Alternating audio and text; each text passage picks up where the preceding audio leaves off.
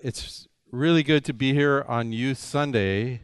And today we're going to be talking about the book of Ephesians, which is a really good thing to talk about on Youth Sunday, especially because one of the things you learn from the book of Ephesians is that the church, this group of people we belong to, is a family. And a family includes different kinds of people, people of all ages.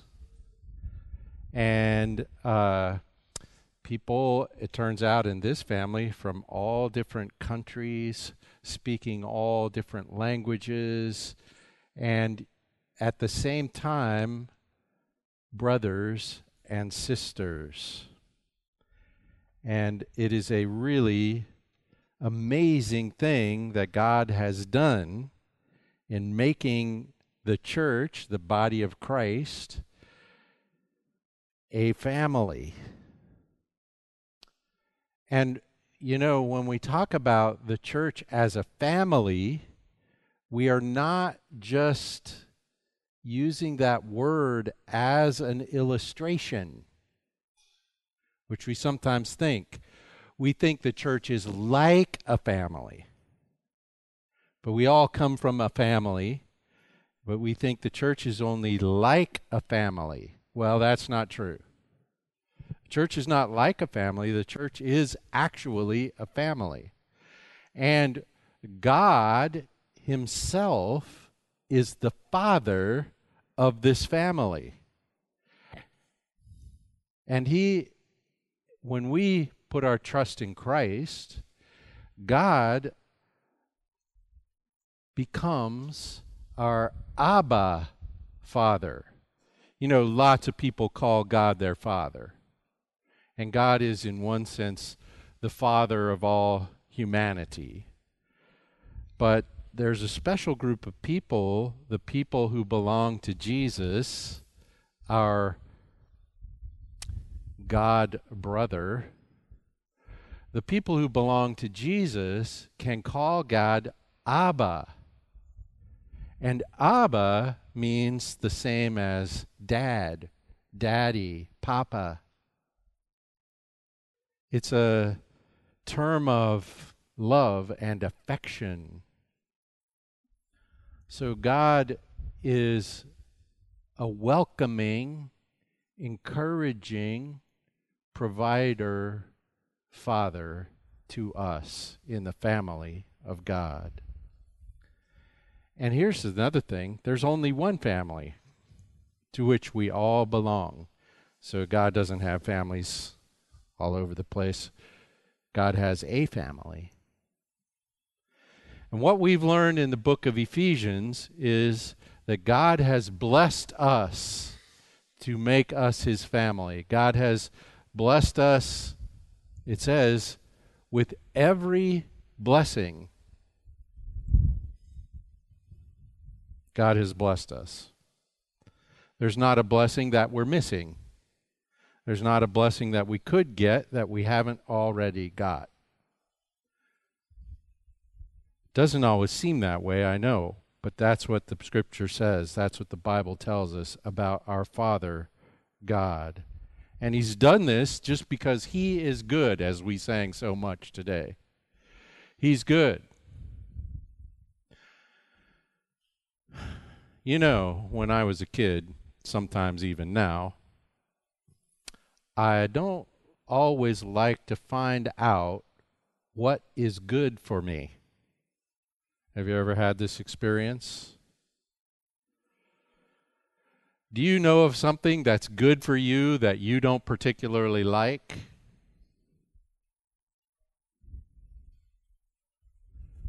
They tell me that liver is good for me.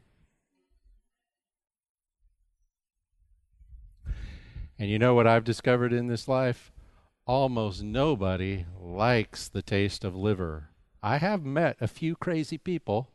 Hey, Bob. I have met a few crazy people who like the taste of liver. But here's the thing when I was a kid, my mom, every, my mom is one of those crazy people. Hi, mom. My mom is one of those crazy people that claims, I'm not sure I believe it, that she actually likes the taste of liver if you put enough onions on it. But when I was a kid, sometimes that was dinner. And you know what they said? It's good for you. Not everything that's good for us tastes good.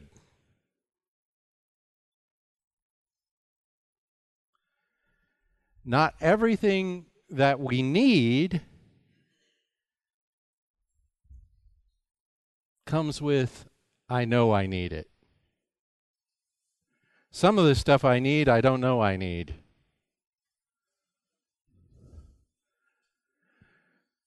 Some of the stuff that's good for me,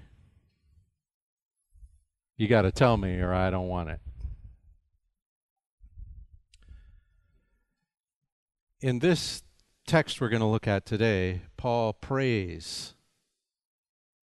And here's something I've noticed about the prayers in the Bible the prayers where the apostle prays for the church, or even when Jesus prays for us.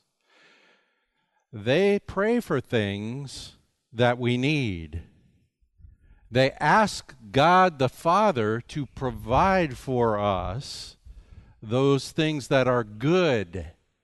And here's what I should notice if in the Bible there's a prayer and someone is praying for us, the people of God, the family of God, praying for something, that must be something that is good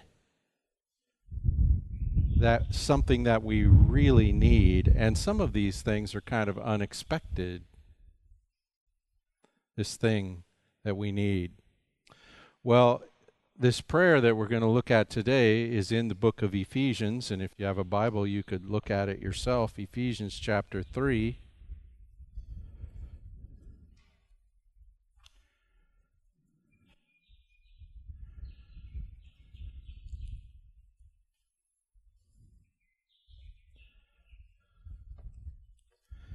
Now, in this prayer, the apostle prays for something that I do feel the need for quite frequently.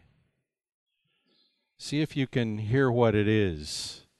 I'm reading from Ephesians chapter 3, from verse 14 to the end of the chapter.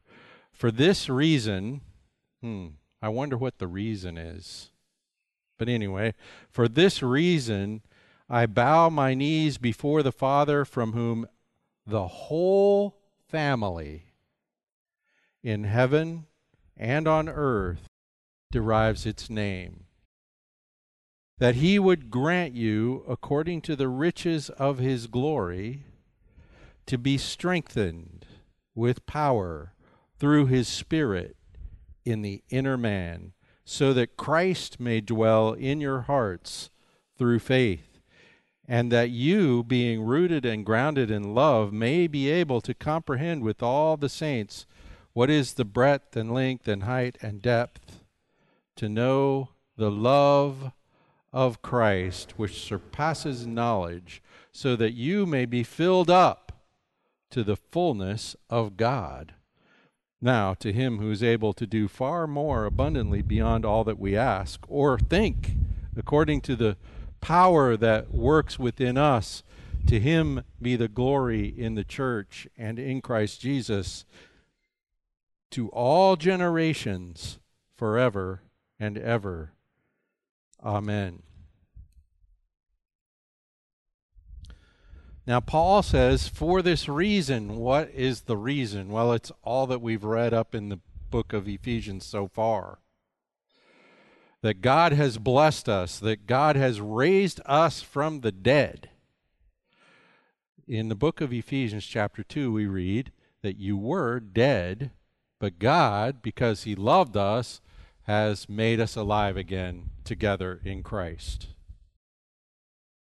He seated us in the heaven, in heaven, in Christ, So, this is hard to see in the world around us, but the fact is that I am united to Jesus Christ. And when he was raised from the dead, I was raised from the dead.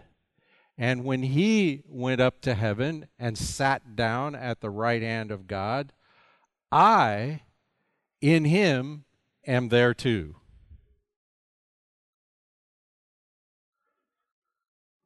Hard to figure, but that's the facts. So God blessed us, God raised us, God seated us in Christ in heaven. God created us one new man. This is what Jesus did when he died on the cross for our sins. One of the things that he accomplished in doing that was making all of us separate people, all of us people who were isolated from each other into one new person. And here we are. In the church, we are one new man. They say one body. He reconciled us together in one body to God. So God didn't just save you and me, each one of us. God saved us together, all at once. All is like one big person. That is all of us together. God is doing some amazing things here. So we become one. So when we get together and we have the body of Christ together, one of the sources of our joy, one of the things we sing about is that we're singing together. Have you noticed the difference between you singing and us singing? I've noticed. I think I sing pretty good. But here's the thing I really sing my best when I sing with all of you. When all of our each one voices come together and make one voice together. There's something great and mysterious about that, but real. Something we need that oneness. And so we read in the book of Ephesians that God made us one nation from all the nations. And if you look around in our church, you can see we're from, I don't know, a dozen different nations at least. A dozen different nations, but one new nation in Christ. All the nations he assembled together, all those things that divide us and that make make an us and them. He has obliterated all those things and made us one nation, one family, one temple, he says. And that kind of gets to today's point one dwelling place of God. Where does God live? Well, he lives in heaven, right? You know where else he lives? With us. And not just with us, in us. You remember that scripture that Destiny read earlier? We abide in him and he abides in us. That word abide, it means to dwell, to live, to reside someplace. Where is your house? You know, you have a house somewhere. But if you are in Christ, Christ is your house, and you, together with the rest of us, are his house. And that's what the book of Ephesians teaches. We are the place where God lives. Wow. So, I just want to look at this prayer and think about what this means. First thing we see in the prayer is who Paul is praying to. He says, uh, I ask the Father, I bow my knees before the Father. What is the, who is this Father? from whom the whole family in heaven and on earth. Oh, so you see, this family is not just the people who are still alive, it's the people who have passed on before us. The whole family. That whole family is named by this Father. We are the family that are the children of this Father.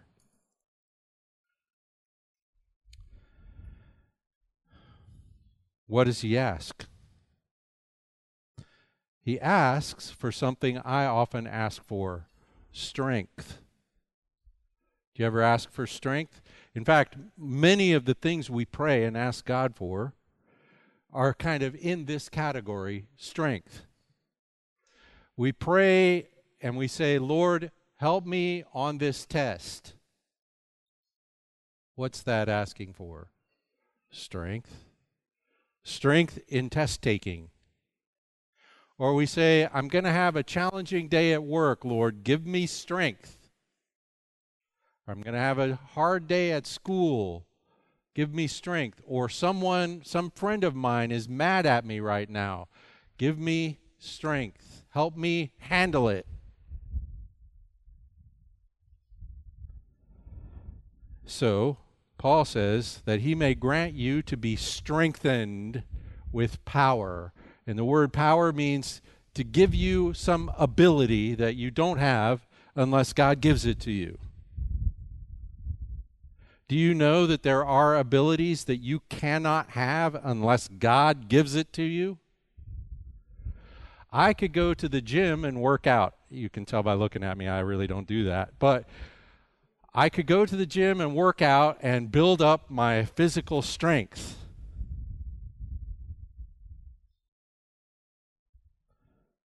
But even that depends on things that God has given me. But there are some strengths, some powers, some abilities that I cannot have except by the work of God.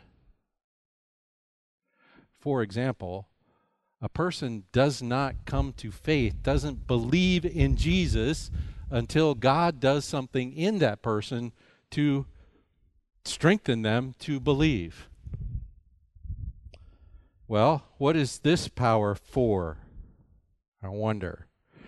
Well, before we talk about what it's for, let's talk about how much Paul is asking for. Here's something my dad used to say to me when I would say, Can I have, I don't know, what do you want? What do you want your dad to give you? A new bicycle?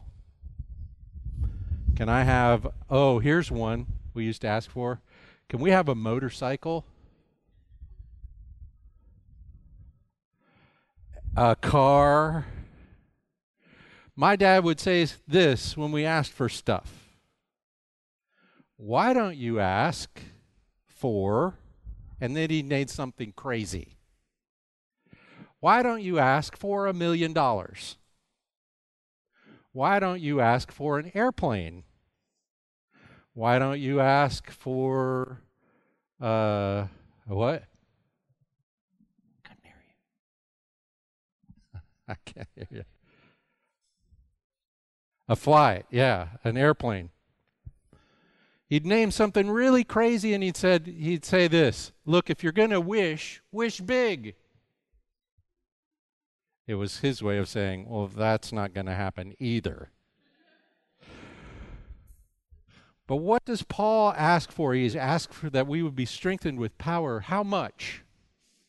How much? It's right here in this phrase according to the riches of his glory. Paul is asking big. He's not asking for a little bit of power. He's not saying, Lord, help me out, please. He's saying, strengthened with power according to his unsearchable, wealthy glory. How glorious is God! That much. In other words, to an unlimited extent. He's asking for God to strengthen us in an unlimited way. How? How is this power going to be delivered? How is God going to communicate this power to me or to you. Here it is right here in this expression through his spirit. The spirit of God, God is eternal being, one being with three eternal persons the Father, the Son, and the Holy Spirit. And the Holy Spirit is that is God communicating? Is God moving? Is God in us? Really hard to figure this out. It's really, really impossible to really entirely figure it out because we're talking about God. And if we could figure out God, then he wouldn't be much of a God. But the Spirit of God, the third person of the triune God, through his Spirit, God is going to communicate to me or to you this strengthening, this power, this ability that we don't have if he doesn't do it. So that means this ability that he's talking about, whatever it might be, this ability that he's talking about, this power, is supernatural. It is not a power that regular old human beings possess if it is not communicated to them by God through His Spirit.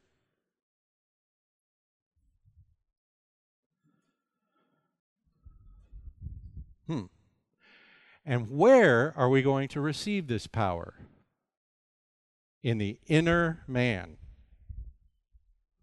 on the inside. You might say in our hearts. This is spiritual ability of some kind. It is delivered, transmitted to us by God by the person of His Spirit.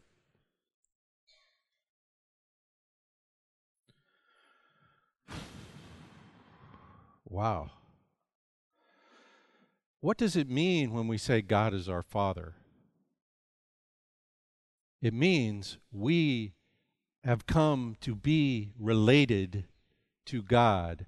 And how is this relation? How does it happen? It happens by the communion of the Holy Spirit of God. That's how.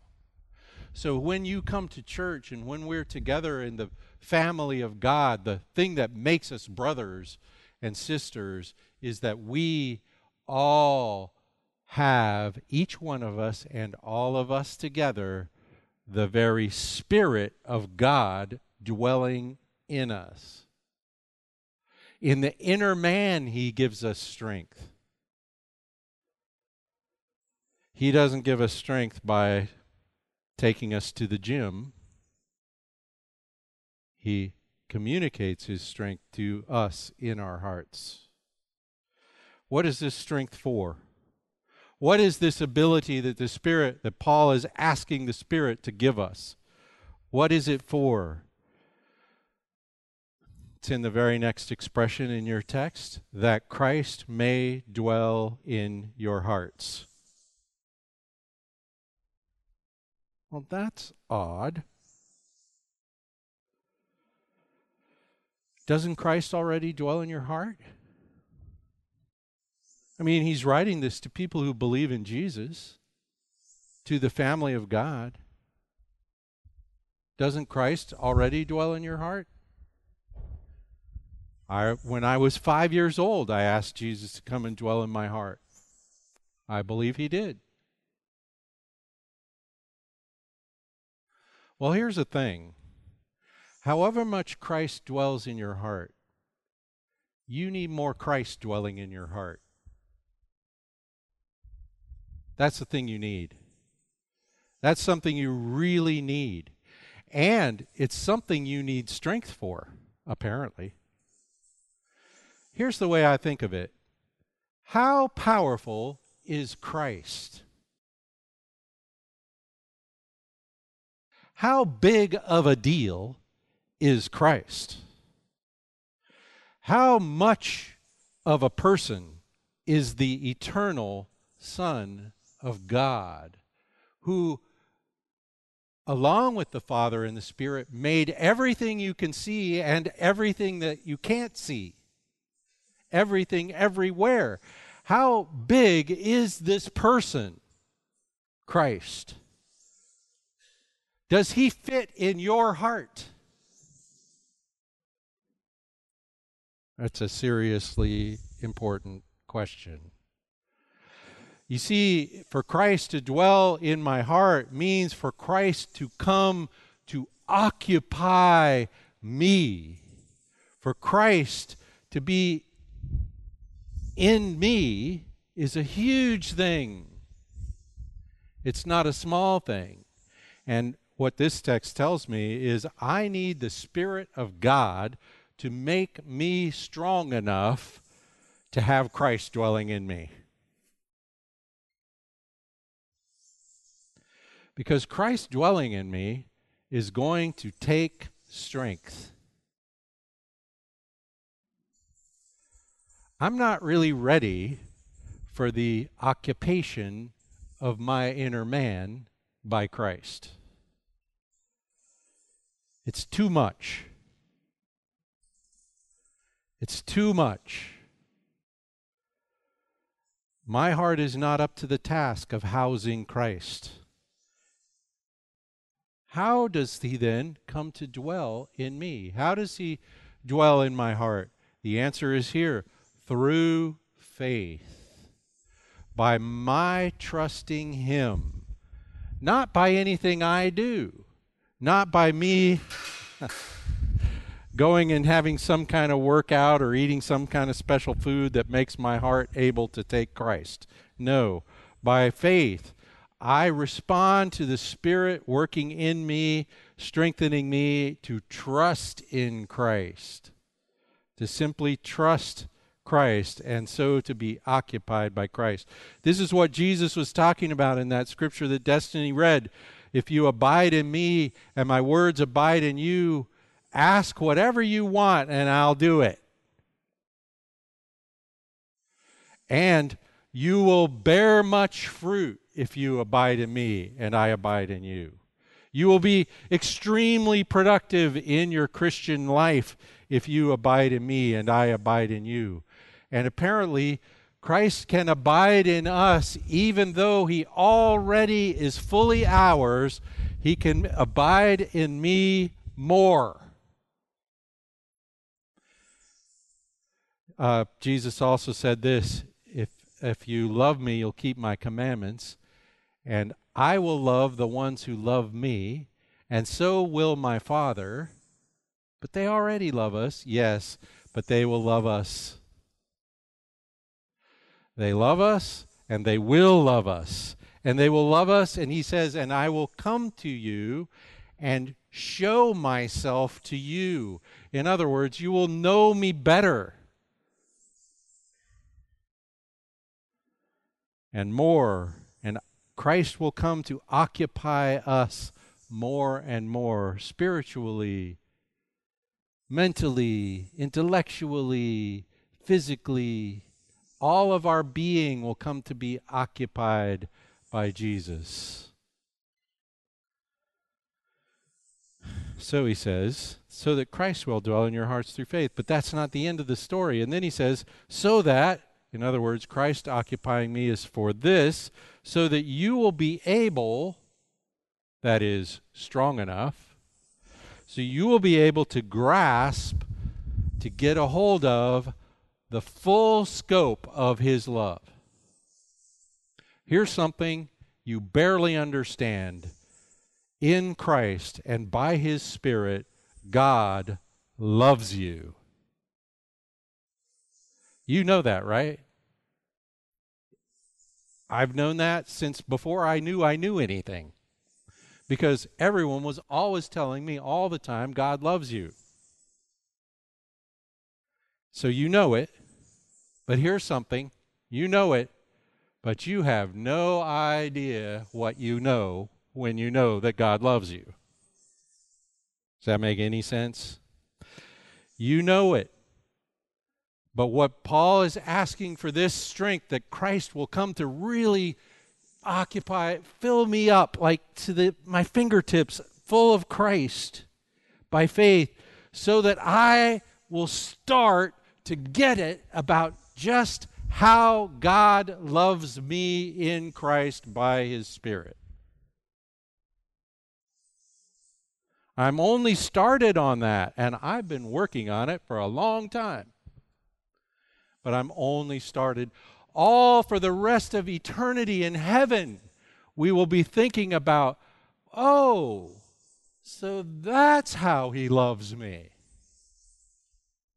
I'm never going to fully get it. That God loves me to the extent that the very Son of God, eternal God Himself, would become one of me and become a man and die for me. In this, God demonstrates his love toward us in that while we were still his enemies, Christ died for us. That is over my head. I'm just now beginning to get it. And Paul is praying that we, Christ, would dwell in our hearts so that we would be able to get a hold of, to really get it about the love of God in Christ. Here's something you know God loves you, but you don't know enough. Not even close. You need to know more how God loves you. You need to see it better than you see it right now. Oh, and by the way, he mentions that we grasp this with all the saints. Because here's something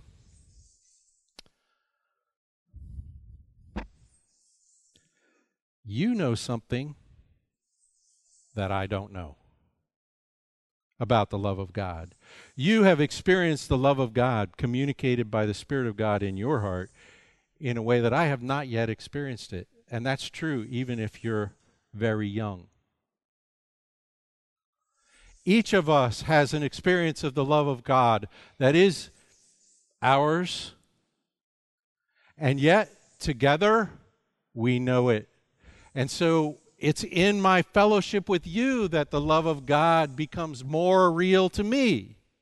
It's because we are together in the family of God that we experience more the love of God. That we see it in each other.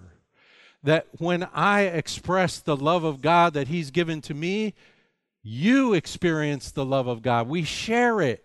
And because we share it, it's even more than what I understand myself alone. And it's not just what I know plus what you know plus what you know, it's what we know together. Oh, and here's something he says right here about the love of God that you would know the love of God which what surpasses knowledge. He's telling us that Paul saying, Oh Lord, please help your people to trust in Christ, empower them by the very Spirit of God to trust in Christ so that they can start to see, really see your magnificent love for them.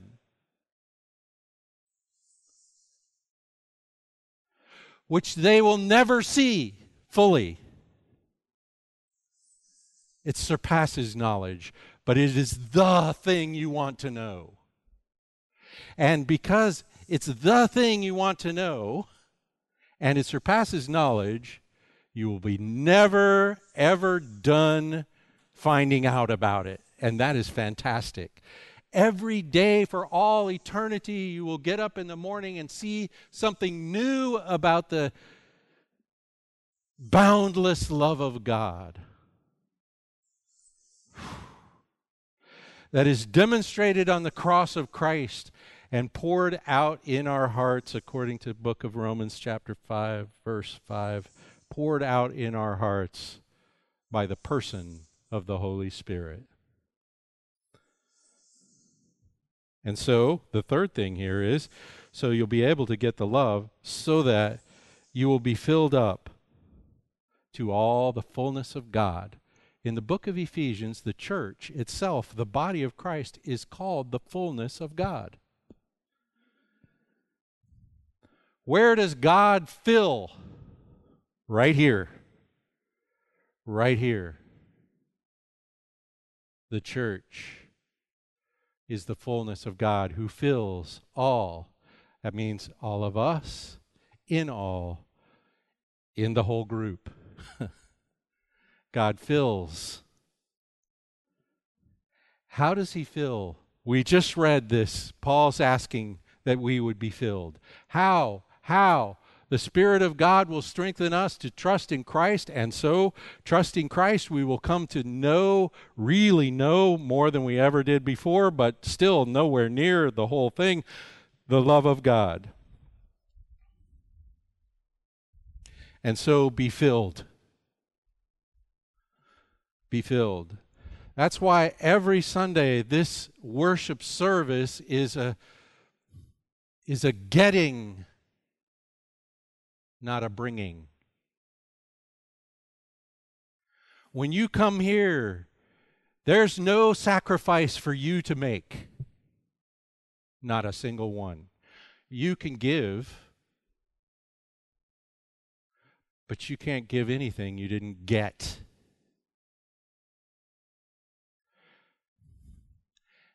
And God lets us in on His giving to others. That's true but you can't give anything He didn't give you. You can't serve at any service with which He hasn't served you. And so, what we do when we gather for church is we get together and party. Celebrate. Remember what Ephesians chapter 1 said at the very beginning God has blessed us with every spiritual blessing in the heavenly places. What he says in Romans if God gave his only Son for you, is there anything he would not give you? No. The only thing he would not give you is something that's not good.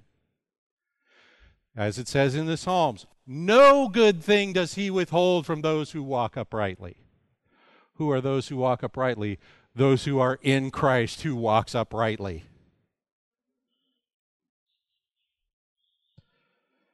To be filled to all the fullness of God. No room for anything else. That's what filling is. So Christ is so I'm so full of Christ, there's no room for anything else. And so I begin to act in Christ. I am Christ to you, and you to me, and we to the world around us. The fullness of God is something that can only be actually completely realized in the body of Christ. In me, it's partial. In you, it's partial. In us, it's the whole body.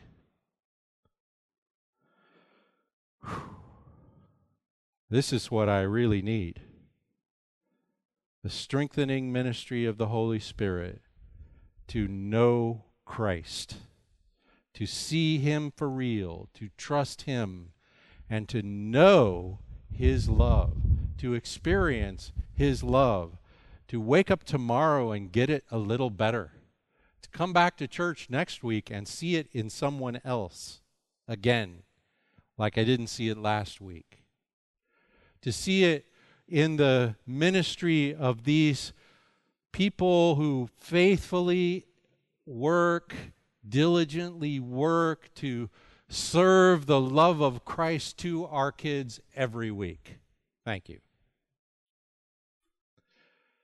They don't just do a thing, they love people. And they love people because they are so well loved. And when we gather, I mean, people do practical stuff set up chairs, clean the place, operate sound equipment, play musical instruments, all for the love of Christ. It's exhibited every week. Or some people, you don't see them doing anything, but they are praying. It's probably the most important ministry, and it's invisible. Some people come and they just smile and shake your hand and share with you the love of Christ in that simple way. Or in a casual conversation where they just ask you how you're doing and they really care. All these things are expressions of the love of Christ in the body of Christ and help us to see it. Now, there's an ending on this prayer. There's a big Big fat amen on the end of this prayer. Yeah, and I'm not kidding. Now to him who is able. Wait, you remember where we started? Like, I'm not able. I can't really contain Jesus, though he's supposed to dwell in me.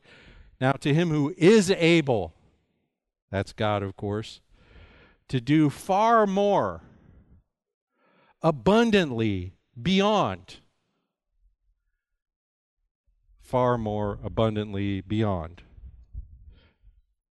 I think he's trying to make a point.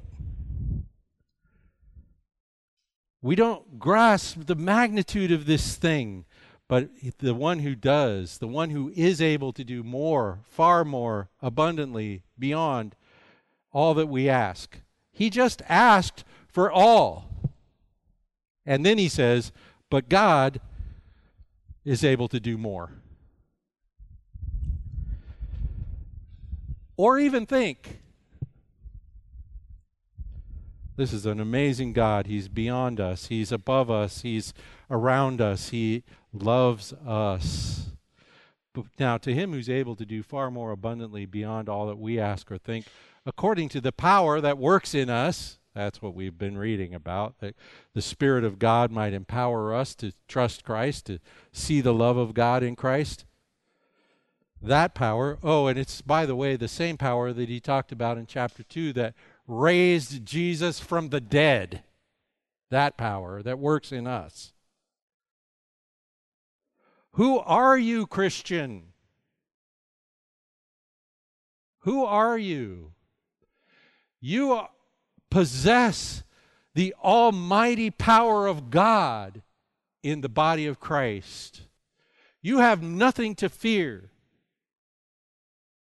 You can go and boldly proclaim the love of God because you know it. You can risk your own life so that somebody might see Christ because you are safe. Sorry, I got to wrap this up. To him who can do far more abundantly beyond all that we ask or think, according to the power that works in us, to him be the glory in the church and in Christ Jesus to all generations, forever and ever. Amen. To him be the glory. If Christ dwells in our hearts through faith, so that we grasp the love of Christ, guess what happens? Christ is glorified through us. We shine Jesus when these things are true about us. We shine Jesus. Now, by yourself, that's harder, still possible.